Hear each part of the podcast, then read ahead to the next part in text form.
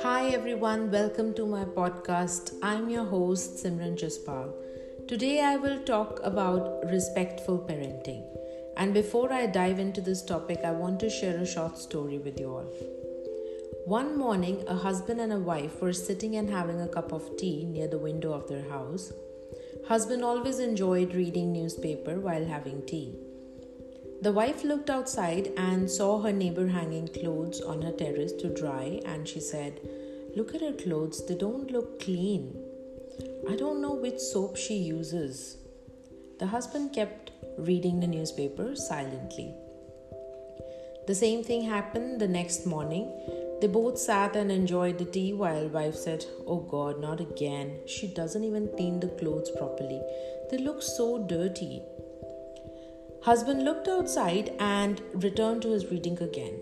The very next morning was a Sunday, and they had their tea a little late than usual. And while having tea, the lady said, I see, finally she has learned the art to clean the clothes properly. They look neat and clean today, but I'm surprised how she managed to do so quickly. To which the husband replies, Darling, her clothes were clean every time you saw them. Today I woke up early and cleaned our window glass. So, friends, let's look at the term respectful parenting from a cleaner glass because it requires a disciplinary approach. A disciplinary approach of not judging our kids by looking through that dirty glass, instead, patiently understanding that there's another more efficient way of looking at the situations and problems we deal with our kids on daily basis. This will in return nurture a respectful relationship with our children and I know we really look forward to have that. Respectful parenting is a very old approach which Magda Gerber, a famous educationist, started practicing in 1978 she called it RIE philosophy. So, fundamentally, the basis of this RIE philosophy is respect for and trust in the baby, to be an initiator, an explorer, and a self learner.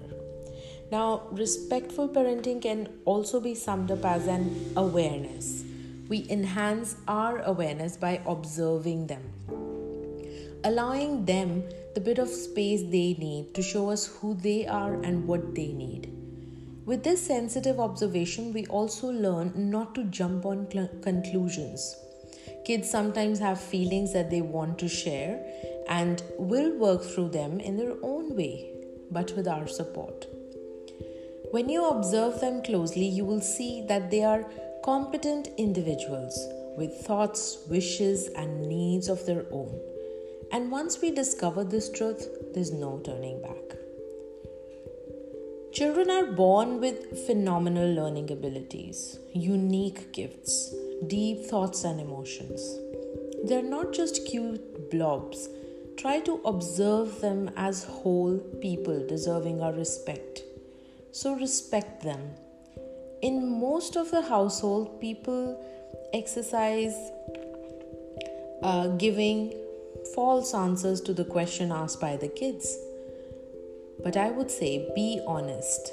Tell them the truth. You can uh, manipulate the truth according to their level, according to their age, but try to tell them the truth. The beginning of this start is when they are infants, but it might be a bit challenging if they are older, but you can start anytime. It's never too late. Be real. Communicate authentically. Speak in your authentic voice, though a bit more slowly with the babies and toddlers, but use real words. Talk about real things. Don't use coos and cars and baby talking voice. Another thing you can do is inclusion in their activities. When we involve kids in simplest daily activities like their basic needs, bathing, meal time, bedtime, diapering, reading, tidying up time, etc., it nurtures our relationship with them. providing them the sense of security they need to be able to separate and engage in self directed play. Those who have older kids can start now. Like I said, it's never too late. Involve your kids in their basic activities and make sure you use good communication. Our role in development is primarily trust. So, encourage kids to express their emotions, accept and acknowledge them, trust them. And how would you do that? Start talking about the day, thing and talk about your feelings, express your feelings or talk about their feelings, and be honest while keeping the conversation positive. For example, you can talk about how the lockdown and its restrictions are bothering you or making you sad. Tell them the brighter side is that you are getting to spend more time with them and knowing them better, etc. Do you know children look up to their parents for everything? Be gentle leaders.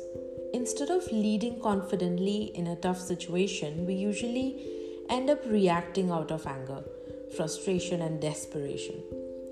And then we resort to trying to regain the control through punishment and different tactics, which result in even more rebellion and disconnectedness over time. And ultimately, we feel like a failure. So, what can you do?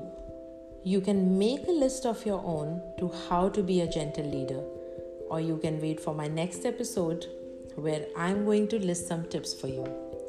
Another important thing I want to mention here is that Allow children to problem solve and experience and learn from age appropriate conflicts.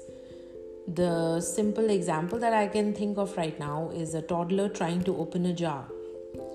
So he was consistently trying but couldn't manage to open the jar, so he leaves it and starts uh, playing with something else while the mother was noticing it.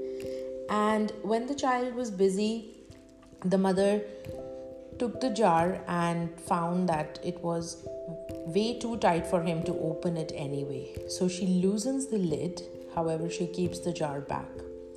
The next day, the child noticed the same jar in his play area again and tried to open it because it attracted him a lot.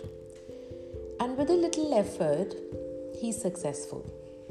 What an achievement! What an achievement for both the parents, and the child. Believe me, you want to see that satisfaction and pride the child has after his victory. And who wouldn't want to see that expression over and over again? What a gift for a child to see that the world is not made up of all powerful adults, but that they themselves have the power to make changes. And what a gift for adults to see the children as capable and competent that they look up first to themselves and believe in themselves to solve problem. And also while in this process if they get frustrated acknowledge it. Tell them i see how frustrated you are. And if they get too frustrated which might also happen let them give up Trust them to leave the problems unsolved, to leave the jars unopened. Let that be totally okay with you. It's much better left undone than fixed by an adult. An important lesson to learn. If you can learn to struggle, you can learn to live. It's hard for us parents to see struggle as the positive thing it is, but it's worth and a life lesson. Recognize that our children are learning from us through our every word and action about love, relationships, empathy, generosity, gratitude, patience, tolerance, kindness, honesty, respect, and much more. Where hi, goodbyes, share, thank yous are all loaded words for toddlers when parents demand them. But I am sorry takes the cake when it comes to parental expectations. I know this because I have a two year old. Another important aspect of respectful parenting is trust. When trusted to respond naturally, kids will come up with sincere gestures of apology on their own. Because we don't want to teach them that I am sorry fixes things, so they have to say it. Rather, looking the same from a cleaner window will be encouraging them, demonstrating, trusting them, and patiently waiting for them to learn to apologize empathetically. In fact, there are better ways to make amends than apologizing in some instances. So, what do I mean by that? Well, it means model these actions more creatively. For example, the other day my son kicked a boy standing in a queue. I went to this little boy, and his mum said he just had stitches removed where he got kicked. I said to him, Ouch, I'm sorry that my son dropped his shoe on your scar. I can understand that it is a super sensitive spot. Meanwhile, he's showing me the spot, and I say, Oh, I see it, I'm really sorry. My son walks over to him and finally said his honest, quiet, and beautiful I'm sorry because he saw me doing that. Our goal is for our child to make amends of his misleads because he genuinely regrets them. We also must trust him to find the words in time. Respect the child, give them time. Be not too much of his parent, but also his pupil.